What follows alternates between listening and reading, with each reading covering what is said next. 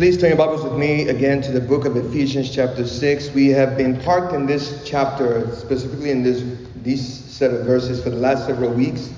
We are in the midst of a series titled The Weapons of, our, of Spiritual Warfare. Um, we've identified, as we're about to read, that we are engaged in a spiritual fight, but not against physical forces, but against a spiritual enemy. And our ability to overcome this spiritual enemy will predicate on our willingness to appropriate spiritual tools, resources that God has made available to you and I, so that we can overcome the enemy not in our own strength, power, or might, but through the power that God gives. And I want you to hear what Paul begins to say in verse 10, Ephesians chapter 6. He says, Finally, be strong in the Lord and in his mighty power. Put on the full armor of God so that you can take your stand against the devil's schemes. For our struggle, everybody say our struggle. Our struggle, Paul says, is not against flesh and blood, but it is against the rulers, against the authorities, against the powers of this dark world, and against the spiritual forces of evil in the heavenly realm. Therefore, put on the full armor of God so that when the day of evil comes, you may be able to stand your ground, and after you have done everything, to stand. Verse 14, Paul says, Stand firm then with the belt of truth buckled around your waist, and with the breastplate of righteousness in place. And in verse 15, Paul says, And with your feet fitted with the readiness that comes from the gospel of peace. So, the last several weeks, we've established three essential principles that you and I need to keep in mind as we consider this spiritual fight that the Bible says you and I are engaged in. Number one, that every believer, no matter how old you are, no matter how young you are, every believer should seek to engage and to encounter and to counter the evil influence of these spiritual forces. Paul says that we are in a spiritual fight, and these spiritual forces are working overtime to exert their influence on the world. We've seen this since the beginning when the Bible says in the garden, God created Adam and Eve and He put them in this beautiful place and He gave them access to everything they could ever want. And yet the Bible says that God gave them one simple instruction that there was a tree in that garden, the tree of the knowledge of good and evil, that they were not to eat from because if they did so, they would die. And the Bible says that Satan came to Adam and Eve and he suggested to them that maybe God was mistaken in what he meant, that they were not really going to die, but they were actually going to become like God. And Satan painted this picture in Adam and Eve's minds that somehow God was holding out on them, even though God had given access to everything they could ever want in this garden. But that because God said no to this one thing, that it meant God was holding out on them. And the Bible says that Adam and Eve ate of that fruit, and their eyes were immediately opened, and they recognized that they had done something wrong. And in that moment, the Bible says sin entered into our world. And eventually they were, they were kicked out of this garden because, because, because God, God's desire was that they would not, having now eaten of this fruit of the knowledge of good and evil, now also have access to the tree of life. And they were kicked out of the garden. But, but I'm grateful, friends, that God didn't simply kick humanity out of the He didn't simply kick Adam and Eve out of the garden or turn his back to humanity, but that God began this, initiated this process to redeem humanity. And he would ultimately do that through his son Jesus Christ, who, though he was tempted just as you and I are tempted to sin, never gave in to sin. And because of that, he became for us that, that perfect sacrifice that would take our place on the cross. So that through Christ, you and I are not only forgiven of sin, but, but, but the Bible says you and I are now sons and daughters of God. That you and I have this confidence that one day when this life is over, and I close my eyes to this life, that I will open my eyes to my Savior and I will hear the words, Well done, good and faithful servant. And that, and that this, this rest that I will enter into is an eternal rest. I will never have to worry about all of the things that we have to deal with in this life, the things that frustrate us and the things that cause us anxiety and cause us pain and cause us heartache. That when I'm in the presence of my Savior, I will be fully free. And we have something to look forward to, a great hope to look forward to. But while we are still in this life, we are dealing with influences and forces that are trying to not only exert its own way on the world, but also on us. I've said this before Satan doesn't just look at you and I and say, well, because you're a Christian now, well, that means you're off limits. No, he comes after us even more harder. Why? Because his desire is always to discredit God. And if he can discredit God by coming through we who are called by his name, he will do it. And he continues to try to discredit God through his influence in, in the lives of believers, we're the ones that have to be watchful. We're the ones that have to be mindful. We're the ones that have to be prepared spiritually to engage the enemy so that when he comes at us, friends, he is the one that's running with his tail between his legs. Because God has given us victory over the enemy. Now, whether or not we exercise those tools is up to us. Pastor Earl, our, our late former senior pastor, used to say, God is a gentleman. He will never force himself on you. He will never force his will on you. He will express his will to you. He will express his, the opportunity that he makes to you and I to follow him and to embrace him and to, and to experience the life that only he can make possible. But he will never force us to choose him. He wants it to be a willing choice. He wants it to be a loving choice. And yet, we're grateful this morning the, on the reality that God has given us resources that you and I can employ to engage this spiritual enemy. Not only that, every believer, friends, by depending on Christ, has access to tools that are needed to defeat spiritual evil. And so this morning, I want to deal with um, what I've titled today's message, The Believer's Posture. And I'm focusing specifically on verse 15 because what we've been doing the last few weeks is identifying these different tools that Paul says make up what he calls this full armor or the, of God that you and I are to put on as believers. Now, it's not a physical armor. It's actually not, you know, garments we put on ourselves or clothing we put on. These are spiritual, spiritual tools that God has made available to us. And, and in the first week we talked about we talked about what Paul says is the belt of truth. That the belt of truth represents God's word, God's truth.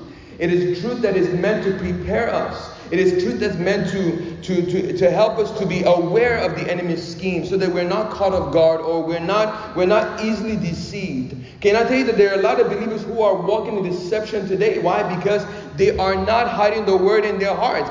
The, the, the, the psalmist said, The word have I hidden in my heart that I might not what? Sin against you. He made it clear that the only guard and defense against the enemy's lies, the enemy's deception, is the truth of God's word. And yet there are many believers who are walking in deception today, and it's not because God has not made his word available to them, it's because we have not availed ourselves of the word. And we're not walking in the power of the word. We're not walking in obedience to the word. Last week we talked about the fact that obedience protects us. Paul talked about not only putting on this belt of truth, but we're to put on what he calls this breastplate of righteousness. Righteousness means right standing with God. But we all identified this morning that the gospel teaches us that righteousness is not by our own effort. Yes?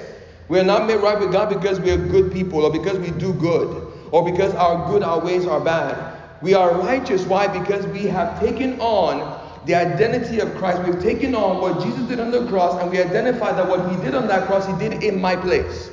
That I'm the one that should have been on that cross. I'm the one that should be punished for my sins. And yet Jesus took my punishment. Why? So that by dying on the cross, he might satisfy God's righteous, righteous requirement. So that when I go to God, I'm not going to God expecting that somehow my good will outweigh my bad and that he will see that as enough to accept me into his family. But that I put on Christ and I say, God, I recognize that what Jesus did on the cross, he did for me. And that it was sufficient to pay for my sin. But not only that, not only am I seeking forgiveness, but God, I'm seeking, I'm seeking for my life to be transformed, for my life to be changed. And that will only happen through knowing Christ and walking with Christ. And one of the things Jesus made clear throughout his ministry is this He said, the, the way we show that we love him is by obeying his word. The way that we show that we truly are committed to him, devoted to him, is by doing what he asks us to do. And we discovered last week that in, in obeying him, that we're actually protecting ourselves from the attack of the enemy. Just as the breastplate is meant to protect our vital organs, our chest, from any, any outside uh, or, or, external um, um, uh, force or, or evil or attack, in the same way, obedience protects us because we are fortified by our dependence on the truth that has been set before us. Today, I want to talk to you about posture. Paul talks about um, having feet fitted with the readiness that comes from the gospel of peace.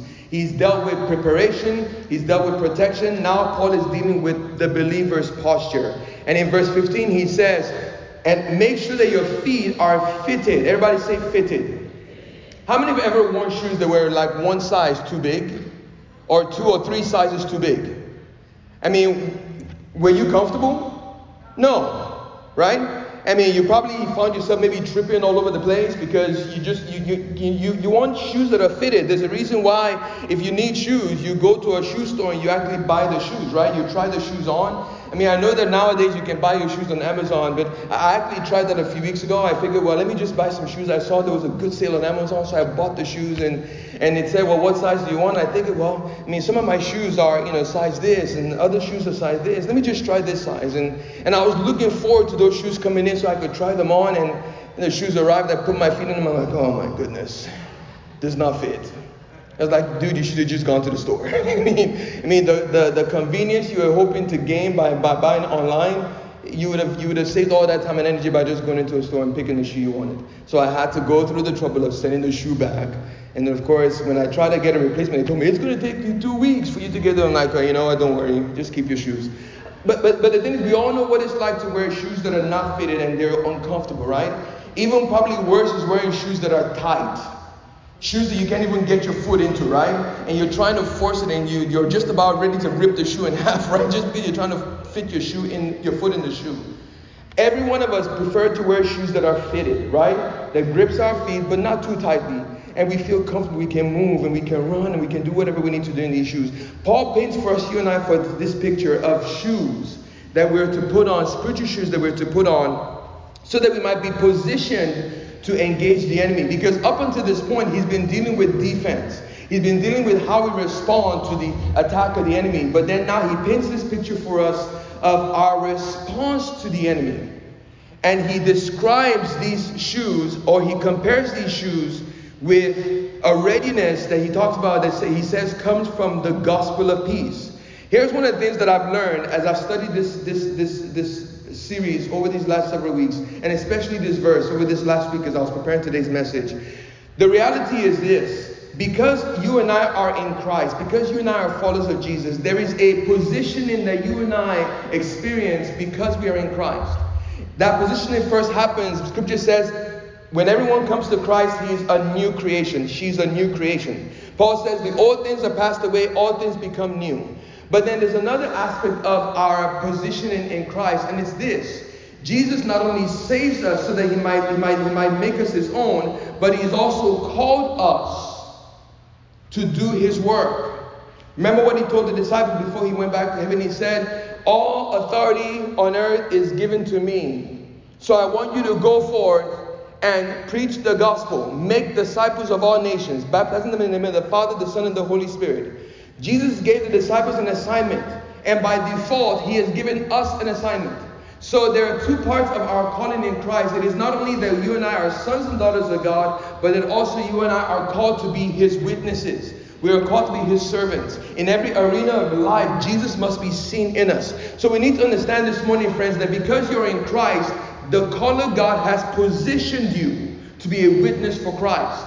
In other words, it's as if because you follow Jesus, you've been automatically enlisted in his army. It's not an option. Say, well, Jesus, I'm just going to let the pastors do the preaching. I'm going to let the pastors do the witnessing. I'm going to let the evangelists do the witnessing. I'm going to let that sister or that brother that's really bold and they're really, they know how to engage people in conversations and talk about Jesus and, and win people to Christ. I'm going to let them handle that. No, that's not really my thing. No, you are, friend, enlisted in God's army because of the call that He has placed on your life. And the call He has placed on all of our lives positions us to be witnesses for Christ. Here's the point I want to make this morning an encounter with the gospel. And every one of us, if you are in Christ, you had an encounter with the gospel, the good news about Jesus Christ. An encounter with the gospel equips us to share Jesus with others. It equips us to share Jesus with others. It's not that God has called you and you're having to go figure out how you're going to do this and you're hoping that maybe you have what it takes. No, friend, that what came with that call to follow Christ is also the equipping to also share Christ with others. In 2 Corinthians 5, verse 18 to verse 20, the scripture says, Salvation is from God, who reconciled us to himself through Christ. And he gave us Again, look, listen to this. He gave us, everybody say us. That's us, you and me, and everyone that's a part of the universal church. He gave us the ministry of reconciliation. That God was reconciling the world to himself in Christ, not counting people's sins against them, and he has committed to us the message of reconciliation, so that we are therefore Christ's ambassadors as though Paul says God were making an appeal through us. The fact of the matter is, Paul is saying because you and I are in Christ, God has not only reconciled us to, to himself through Christ, but he has now entrusted to each one of us this message of reconciliation. Every one of us. There is not a one of us that is excluded from this ministry. God has called us to this ministry. He has committed to us this message, and He wants us to be His ambassadors so that, as it were, through our lives, through our words, through our actions, through our lifestyle, we are proclaiming Christ to a watching world. How else is the world going to know who Christ is or the reality of what He came to do if they don't see it first lived in our lives? I, I mentioned this several weeks ago. We are not just simply called to to, to experience the gospel, we're called to also display the gospel. And so this morning I want to share with you what it means to be positioned to fulfill God's call in our lives. What is the believer's posture? There are three things about the gospel that I want to share with you this morning very quickly that, that, that position us to also now be ambassadors or witnesses of Christ. And the first thing is this that through the gospel, we learn to fully depend on Christ. Through the gospel, we are positioned to be witnesses for Christ because in the gospel we learn how to fully depend on Christ. Romans chapter 3, verse 24, Paul says that he explains to us that the Bible teaches you and I that our freedom and our forgiveness are the result of being delivered from the uh, uh, the result of us placing our trust in the sufficiency of Christ's death on the cross for us. We've experienced something called conversion. When we came to Christ, we were changed, yes? We were, we were our, our old self, that self that is loyal to sin, loyal to, or, or that, that, that is, that is um, um, uh, shackled to sin and is, is, is, is, sees no way out of sin, that old us is gone. And, and the new us, the new nature that we are given, is given to us because we've placed our trust in the sufficiency of Christ. The Bible says that you and I experience a conversion that is necessary before you and I can then now begin to walk in the capacity that God has called us as His witnesses. So when you consider that the Bible says freedom and forgiveness from the power and penalty of sin come because we placed our trust in the sufficiency of Christ for us on the cross. Then you now see in 2 Corinthians chapter 3, verse 1 through verse 5, Paul making this argument then that our ability, friends, to preach the gospel, our ability to share Christ, our ability to be witnesses for Christ, uh, to declare what he has done, what he has done in our lives, but what he can also do in the lives of our friends and our neighbors and our family, is only possible through the work of the Holy Spirit in us. Why? Because we are dependent on him. Paul, as much as we can celebrate Paul for who he was and the things he accomplished for God, friend, can I tell you this? Paul was a man who would never ever try to take credit for himself what he knew God was responsible for. He told them that, listen, when I came to you with the gospel, I didn't come just with, with convincing words. I didn't come with great oratory, great speech. I didn't, I didn't, I didn't, I didn't flatter you with words. I came in the power of the, uh, the authority that, that God gave me. I was fully dependent on Him to minister to you the message he entrusted to me. And if we can see Paul accomplish what he accomplished because he was fully dependent on God, friend, then what is, what is it that God cannot do through you and me today? What is it that God cannot do through you and I in our jobs? What is it that God cannot do through you and I in our schools? What is it that God cannot do through you and I in our communities, in our families, in our circle of friends? What is it that God cannot do through us if you and I are fully dependent on Him? Paul is saying to you and I, the call that God has placed on our lives has positioned us to now be witnesses of Christ. Why? Because this gospel teaches us how to depend fully on God. Are you dependent on God today?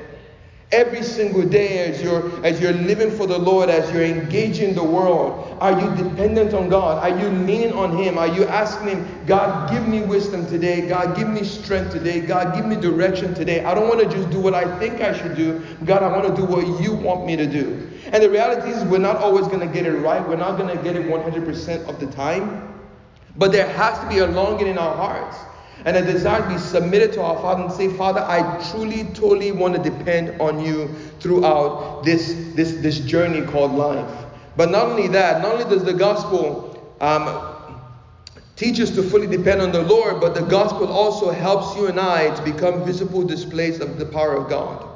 In 1 Thessalonians chapter 1, verse 5 through verse 9, Paul commends the Christians that were living in Thessalonica.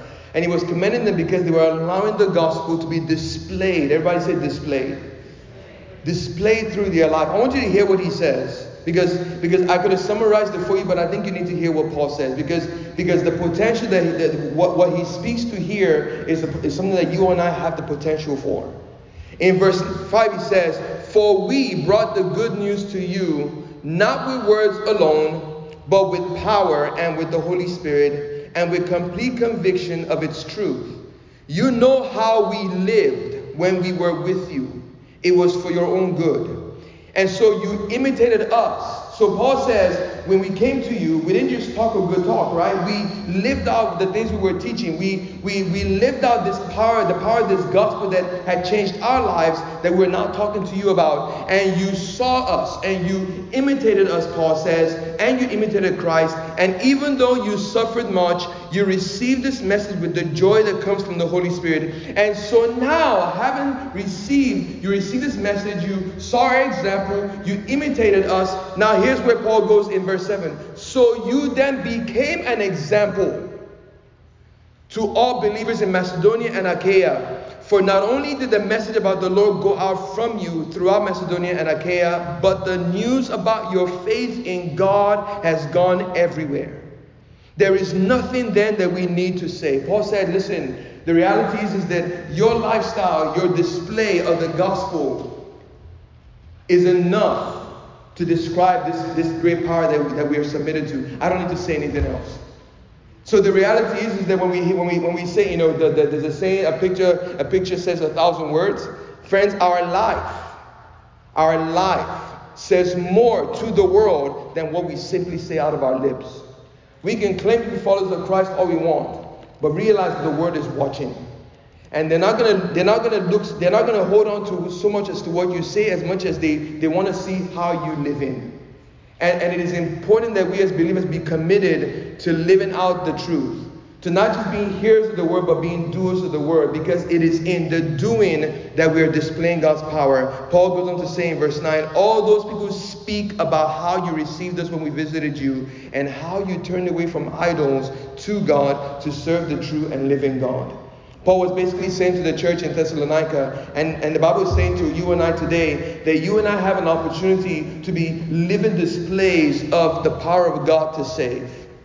The power of God to deliver, the power of God to transform, the power of God to set free.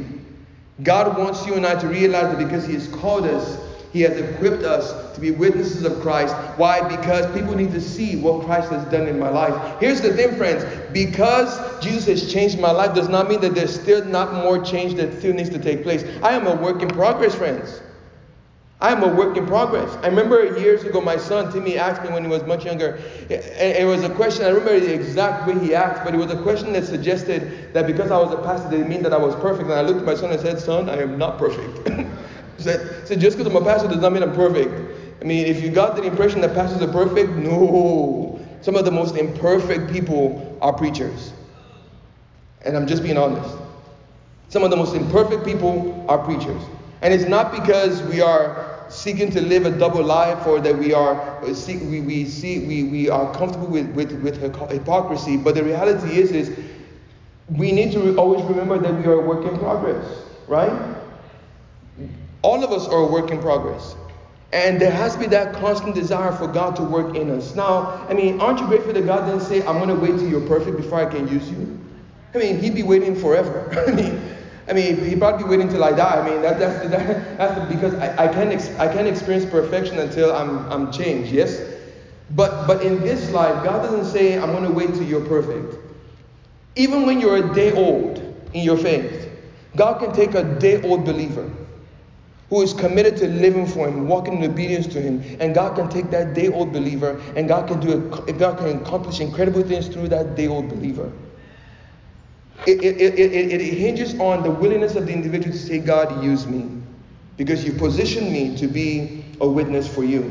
And here's the last thing that the gospel helps us to, to put, the last way the gospel positions us in is this, that through the gospel we discover hope that is worth sharing. In 1 Peter chapter 3, verse 15, Paul says that we are, excuse me, Peter says that we are to be ready to speak up and to tell anyone who asks why we are living the way we are, and always with the utmost courtesy. The reality is, is that that question about why we are who we are, why we have put our faith and trust in Christ, is a question that doesn't always come in the form of words. It's a question that comes sometimes just by simple observation. It's a, it's a question that comes by just people watching our lives, watching our response to the things that happen to us, watching our response to the circumstances that we're confronted with. Our witness is on not only with words, our witness is also by how we live. And we need to realize that when we came into Christ, we discovered a hope that not only changed our lives, but has the potential to change so many other people's lives. Paul said in Romans chapter 1, verse 16, I am not ashamed of this gospel. Why did he say that? Why did he use that phrase, not ashamed? He was referring to the fact that this gospel that I'm presenting to you, I am not embarrassed. I have no question or concern or doubt about the integrity of this gospel. Why? Because my life is a living witness to its power to change a person. Because Paul can tell you, I did all the things that I did to go against this gospel. I went against believers. I persecuted the church. I was an enemy of, the, of, of, Christ. I, I vehemently went after Christians. And yet, God, in His grace and mercy, reached out to me. He picked me up. He saved me. He changed my life. And now here it is. I'm preaching about Jesus. And so Paul said, I'm not embarrassed about this gospel because I have a hope in this gospel that I've, I've not only discovered, but now I want everyone else to experience. Friends, listen to me. Jesus is coming back one day. And when he comes back, he's coming back looking for a church that is prepared to receive him. But we cannot only be concerned about our own selves. There are many who are lost who are out there that need hope. There are many who are dealing with all kinds of struggles and issues, and Satan is just beating them over and over and over, telling them that God does not care about them, God does not love them, that they have no value, they have no meaning. And we have a hope that we've experienced, a hope that gives us joy, that gives us peace, matter what we may be going through. And God says we need to offer that to them. Not, not, not, that, not that because we share Christ that it means that all problems will disappear. That's not, that's, not, that's not what He's asked us to do. But what we're to do is let them know we are overcomers. Why? Because we put our trust in God. You have a hope that is worth sharing. I'm reminded of that story in the Old Testament. Remember? I'm not going to go into too much detail, but scripture says that the enemy came against the people of Israel, besieged them, basically surrounded them where there was no food that was going in, no, no, no, nobody could leave. There was a famine. It got so bad that people were eating their children just to survive. And the scripture says that this enemy that was camped outside their, their, their city gates, God, God, God met this enemy God, God visited this enemy, and, and this enemy, these, these enemy, enemy soldiers disappeared. And, and there were these group of lepers, these men who were who had the skin disease, and, and they were they were not even supposed to be mingling with the rest of society because of their skin issues. And they came upon this empty camp. And they find all of this food and they find all of this treasure and spoil, and they begin to eat and begin to enjoy themselves, and then they realize, wait a minute, wait a minute, wait a minute. We're, we're celebrating what we found, and yet we are right behind us is a city where people are literally dying. It would be wrong for us to not share with the city what we have found. And the scripture says they went back and they told the city, We have found deliverance. God has met us. And the Bible says that, that God brought deliverance to the, the people, God, God, brought, God brought sustenance to the people. In a spiritual sense, friends, we are those lepers. Our lives were wrapped with sin. Our lives were, were, were messed up by sin. And, and we, found, we found a relationship with Christ that changed us. It changed our lives. And, and, and along the way, we must not forget that, that behind us are our friends, our family, our co workers, our neighbors who do not yet have this hope and they are dying. And it would be wrong for us to be so focused on ourselves that we ignore the ones who are behind us. Because here's the reality you were once outside of Christ and somebody was a witness for Christ to you. They shared hope with you, they shared good news with you, and you came to find Jesus. What a privilege it is, friends, that you and I have, that because we are engaged in this spiritual fight against the spiritual enemy, that God has given us the resources that you and I need to engage this enemy. But as we are engaging the enemy, we're not simply engaging him, but we're also engaging his influence in our culture. We're engaging his, his, his, the impression he's left on society. We are, we're going after his victims.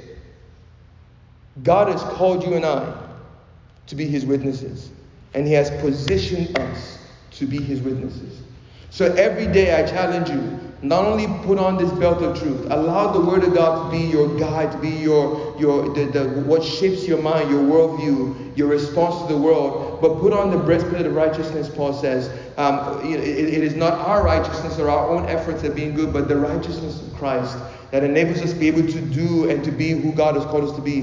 But also remember that because you are in Christ, God has put you in a position, a position of authority, a position of influence to be a witness. And it's not, a, it's not an issue of, well, can I be a, an effective witness or can I be a good witness or God, can you use me? No, God says, listen, I want to use you. I've called you and my desire is to use you. And, and all he's simply asking of us is, is to respond to him by saying, Yes, Lord, here am I, send me. Are you willing to allow God to use you? No matter what, what circumstance, no matter what setting it may be, are you willing to allow God to use you? Because God wants to use you.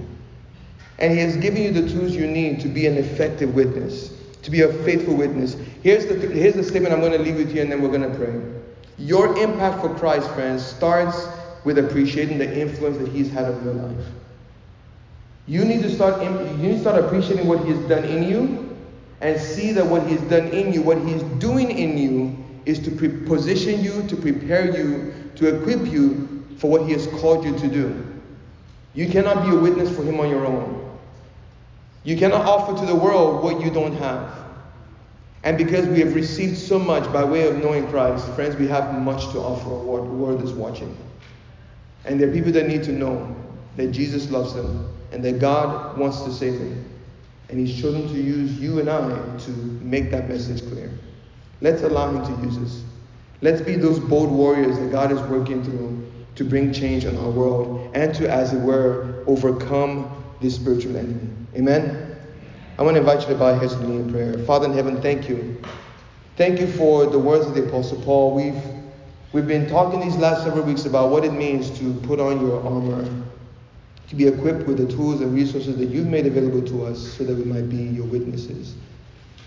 God, this spiritual enemy that we're called to fight against is not one we can fight in our own strength or power or with our own abilities. God, we are we look to you and we depend on you fully, God, for the ability to overcome this spiritual enemy. But not only that, God, we're grateful that you have, because you've called us in Christ, that you've positioned us through the power of your Holy Spirit to be witnesses, Father. God, it is so easy for us to overlook the fact that you've called us to be witnesses. We are so focused, Lord, on what we gain from you, what we get, get out of this relationship with you, that we forget that, Lord, you, you've also called us to a task, Father, of, of, of sharing this hope that we found in Jesus with those who do not have this hope. And God, I pray that you would open our eyes to the opportunities that are around us, Lord. Help us to be dependent on your Holy Spirit in our response to those opportunities that we are surrounded by. And God, I pray that you would use us. Perhaps there's that person, God, that we're, we're going to run into this week. God, we're going to encounter this week, and, and they're just going to express, probably just in passing, how discouraged they may be, how overwhelmed with life they are. And, and God, what an opportunity it is for us to let them know that you've promised that those that put their trust in you, God, you've made overcomers, no matter what we will go through and that they can put their trust and faith in you. That we can, Father, by our, our word, but also by our witness, our lifestyle, God, our lives, our choices, our decisions, God, help others to see that, that, that knowing Christ, there is nothing greater than, than that. And that, God, people can come to faith in Jesus because of what they've seen you do in us. Help us to appreciate, Lord, the impact you've had on our lives. And to see that, Lord, that influence you've had on us has positioned us for impact on others and use this, God, to bring glory to your name. And God, I pray if there's anyone that is here that does not have a personal relationship with Jesus Christ, or perhaps, Lord, by their own admission will say, God, I've not been walking with you and um, I've strayed from you. But God, I believe that my place belongs with you. And I, I, want to follow you. I want to live for you. I don't want to just know about you, but I truly want to know you personally. And I want you to transform my life. I want you to change me. God, I thank you that even now, even now, your spirit has been moving throughout today's service, speaking to them and just reminding them that, that hope is found in you. And that God, they can find hope today by turning to you. And in this moment, I pray that for whomever that may be, that God may be calling on you right now in the quietness of their heart, saying, God, help me. God, help me. I cannot do this myself. God, I need you to help me. I need you to help me, God. I, I want you to, to be in control of my life and of my affairs. I surrender all to you because I truly want to live for you. God, I thank you that you're responding to them, God, in their place of need today, God, in this moment, God. And God, you will You've not only forgiven, but God, you will transform their lives. And that God, there will be a peace that they will find, knowing that God, their lives in your hands. God, thank you today, God, for the opportunity that we all have, be able to be reminded, Lord, that we are who we are because of what Jesus did on the cross. And to embrace that call and to live out that call faithfully every day. We give you thanks this morning for the word. For it's in Jesus' name we pray, and everyone said, Amen.